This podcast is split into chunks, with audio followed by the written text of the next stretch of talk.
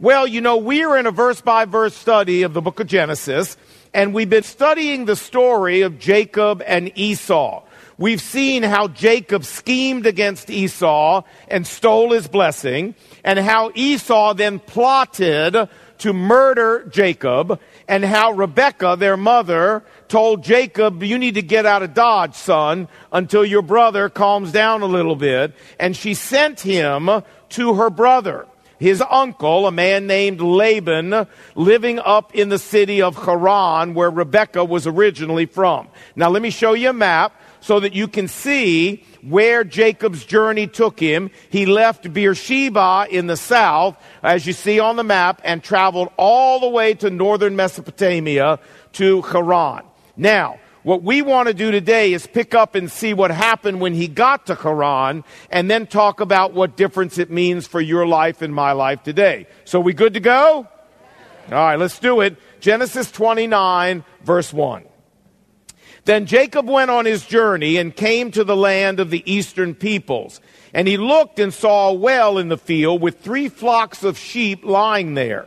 And Jacob said to the shepherds, My brothers, where are you from? And they said, We're from Haran. Jacob's like, Oh, I'm here. And Jacob said to them, Do you know Laban? And they said, We know him. In fact, here comes his daughter, Rachel. And when Jacob saw Rachel, he rolled the stone from the mouth of the well and watered her sheep. Then Jacob kissed Rachel and lifted his voice and began to weep out loud. Then Jacob told Rachel that he was a relative of her father, that he was Rebekah's son, and she ran and told her father. Now let me summarize and just say that Laban welcomes Jacob, takes him in his house for a month, and then in verse 15, Laban said to Jacob, Even though you are my relative, it is not right that you should serve me for free. Tell me, what shall your wages be? Now, Laban had two daughters. The name of the older was Leah, and the name of the younger was Rachel, and Jacob loved Rachel. So he replied to Laban, I will serve seven years for your younger daughter, Rachel. And Laban said, well, I'd rather give her to you than another man. I mean, that's a ringing endorsement, isn't it? I'd love, okay, I guess if I got to give her to somebody, I guess I'll give her to you. So stay with me. And they struck a deal. So Jacob served Laban for seven years for Rachel. But look at this precious line. But they seemed to him but a few days because of his love for her. Wow. Now let's skip seven years ahead. And Jacob comes to Laban after he served him and says, My time of service is up. Please give me my wife that I may have marital relations with her. So Laban gave a feast, a big wedding party, and invited all the people of the place. And it came about in the evening that Laban took his daughter Leah and brought her to Jacob. And Jacob had marital relations with her now it came about in the morning that behold, there was Leah. You say, now wait a minute. You don't really think that this could have happened, do you, like this? You know, well, I don't know. I, yeah, I believe it. You know, you say, well, Lon, how could that happen? I don't know. You tell me. Maybe it was really dark in there. I have no idea. All I know is that when old Jacob rolled over in the morning in bed, man, he had a big surprise. There was Leah, not Rachel. And so Jacob said to Laban, What in the world have you done to me? It was for Rachel that I served you. Why have you, what's the next word? Schemed against me like this. And Laban replied, It is not our custom to give the younger daughter in marriage before the firstborn daughter. Now, may I say that we have never found any evidence of any such custom reflected in any of the archaeological documents from this time, so it must have been a local custom. And assuming that Laban is telling him the truth, and it was a local custom, still, Laban should have warned Jacob about this custom before he made the deal with him, shouldn't he? Yeah, you bet. Well, Laban now says, Hey, Jacob, got another deal for you. Here's my other deal. Complete my older daughter's bridal week, seven days, and then I will give you my younger daughter too, in exchange for seven more years of service. So Jacob did as Laban said. When he had completed Leah's bridal week, Laban gave him Rachel as his wife too. So Jacob had relations with Rachel, and indeed he loved Rachel more than Leah, and he served Laban for another seven years. They said, Lon, there's something here I don't quite get. Uh, I mean, Laban like flim flam Jacob, right? Yes. I mean, he bamboozled him, he deceived him, he connived against him and conned him, right? Yes. Say, well, what I don't understand is why Jacob wasn't angrier. I don't understand why Jacob wasn't like, you know, completely infuriated with him. It seems here like Jacob just takes this treatment sort of lying down. Well, I think the answer to that, my friends, is very simple. I think what happened is that Jacob could see he, he realized that divine justice was happening here. He realized that God was giving him a dose of his own medicine. He realized that Laban had done to him exactly what he had done to his brother Esau and that God was disciplining him for his sin against his brother. And I believe it was this realization that took all the fight out of him and caused him to be so docile in being treated this way. All right. That's the end of our passage, but we're going to stop now and ask our most important question. So we know what this is, yes? Mm-hmm. Good. Okay. Everybody ready? All right, nice and loud now. Come on, here we go. One, two, three. Oh, you can do better than that. Come on, let me take a sip of water. And then we're going to try one more time. Here we go. Come on. One, two, three. Oh, that was sweet. Okay. You say, Lon, I mean, it's a nice story. I understand the story. I still don't get the Leah thing, to be honest with you. I don't see how that could happen. But you know what? Nobody else knows how it could have happened either, so don't worry about it. But you say, I don't really see what this has to do with me at all.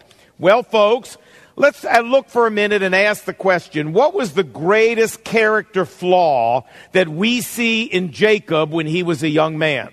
Well, the answer is he was a schemer.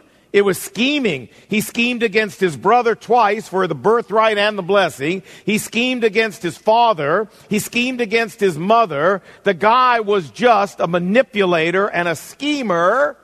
And since we live here in DC, which is the scheming capital of the world, it seemed to me that this would be a good topic for us to look and see what the Bible has to say about it. Now, the way it uh, seems to me, there are two different kinds of scheming. We find them both in the Bible. The first is scheming that has a malevolent intent. Scheming that is aimed at doing violence to people, injuring people, harming people, even killing people. Nehemiah, for example, in chapter 6, said while he was up rebuilding the wall of Jerusalem, he said, Sanballat and Geshem sent me this message. Come, let us meet together on, uh, at one of the villages on the plain of Ono. But they were, what's the next word? Scheming to do evil to me. We learn later on in chapter 6, they were actually out to kill him. And even the Lord Jesus, Matthew chapter 26, the Bible says, Then the Jewish chief priests and elders gathered in the court of the high priest Caiaphas, and what's the next word? They schemed together how they could seize Jesus by stealth and kill him. Now, obviously, this kind of scheming is evil and wrong and sinful. And you and I, as believers, have no business even thinking about doing this kind of scheming to other people. But there's a second kind of scheming that's not nearly as nefarious as this first kind. It's not nearly as malignant as this first kind. This is a, se- a kind of scheming where the intent is not to hurt people or injure people, but rather to manipulate them in order to get something that we want.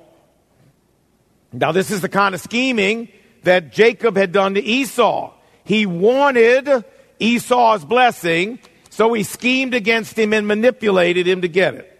And this is the kind of scheming that Laban had just done to Jacob. He wanted Leah married, so he schemed against Jacob and manipulated Jacob.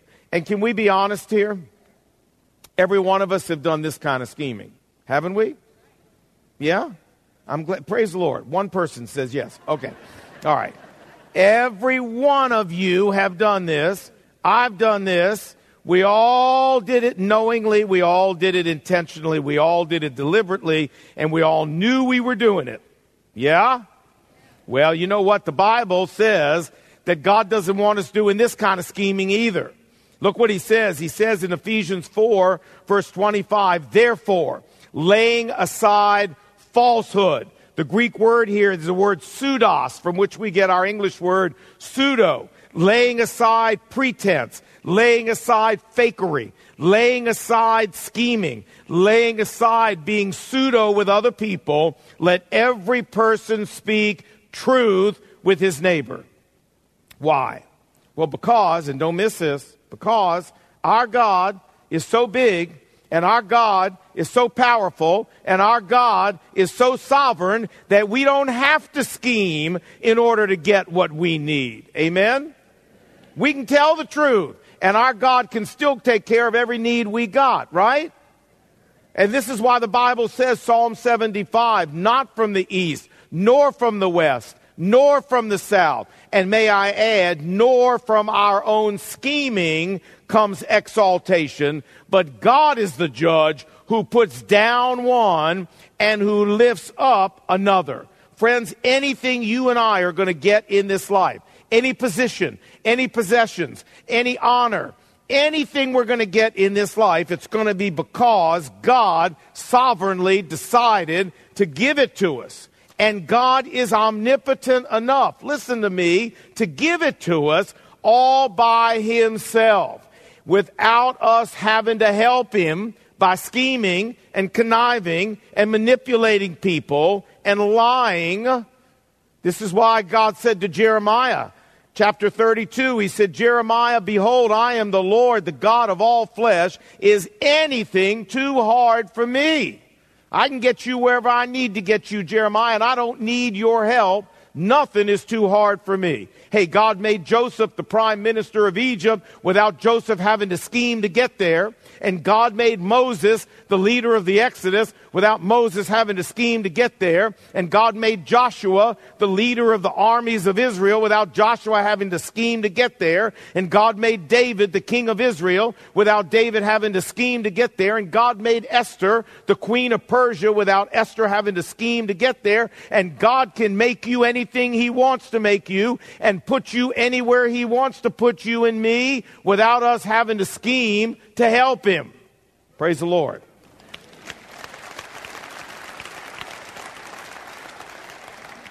I love Chris Tomlin's song where he says, Our God is greater.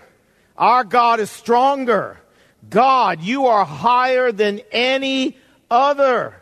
And then he goes on to say, and if our God is for us, then who could ever stop us? And if our God is with us, what can stand against? Listen, folks, don't you worry about that person who's conniving against you in your workplace. Don't you worry about that person who's scheming against you in your family. Don't you worry about any person doing anything to you to try to lift you up or bring you down. Usually it's the latter. You just put your trust in Jesus because He's the one who decides who goes up, and He's the one who decides who goes down. Friends, if you have someone scheming against you in your office, let me tell you, all of his scheming in the world is not going to keep you from going up if Jesus wants you to go up.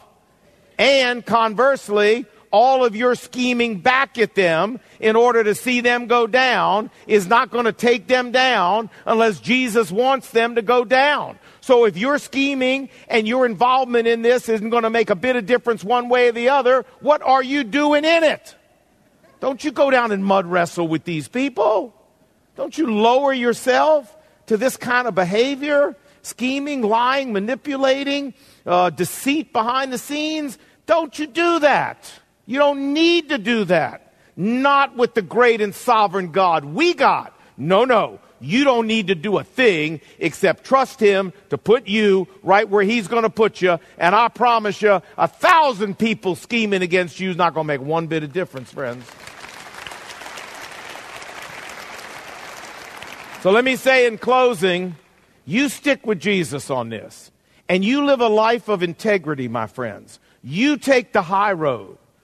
And you will find when all the dust settles, you're going to be exactly where the Lord Jesus wants you to be. I promise you that. So let's go out there and live like we've got a God the size that the Bible says He is, huh? Let's go out there and live like we've got the huge God that the Bible tells us about. And if somebody comes by you and they're scheming and they're conniving and you know what they're doing, just smile at them. Big smile. Big smile. And do good to them. Return good to them. You say, Lon, you don't know how hard that is. It's not. I know it's hard. But friends, why not? Why not? God's not going to let them make one difference in your life that He doesn't want made. Be nice to them. Live like you got a huge God. And if they say, Why are you being nice to me? You, you know I'm out to get you. Just say, Well, you know what? You're about this big, and I got a God who's about this big.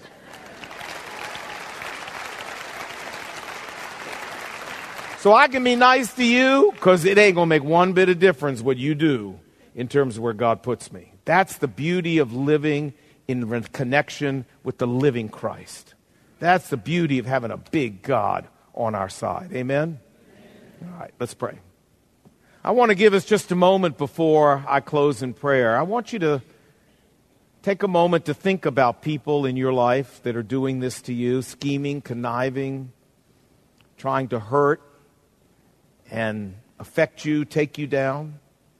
And right here, right now, you know what? I want you to let it go. I want you to turn them loose. Stop plotting against them. Stop gnashing your teeth against them. Make them a non issue in your heart. No malice, no hatred, because they are inconsequential, my friends, if you're walking with Jesus. Let it go. And let Jesus have them. Let's take a moment do that.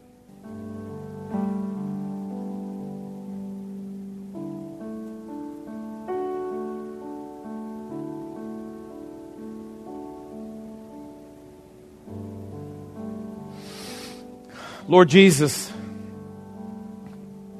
I certainly know what it's like to be schemed against. First 11 years I was at this church, that's all that happened here of any significance. And now I know how much it hurts to be treated that way. And Lord, I know how it can wear you down to be treated that way. But Lord Jesus, I thank you that in those years, it was only by your grace, but you gave me the grace not to scheme back against them. And God, when you were done at the 11th year point, it was all over, and this church has never looked back. But look where we are today, Lord. And you taught me a lesson, a very important lesson. And that is, I can take the high road, I can act with integrity. And Jesus is big enough to take care of me. And Lord, that's true for every one of us here. We can act with integrity. Jesus is big enough to take care of us. So, Lord, change the way we go to work Monday morning. Change the way we act when we're around family members. Lord, change everything about our relationships with people. Let our focus and our trust be on Christ and not on them. Thanks for the Word of God, Lord. Use it in our hearts today in a mighty way. And we pray this in Jesus' name. And what do God's people say? Amen. Amen.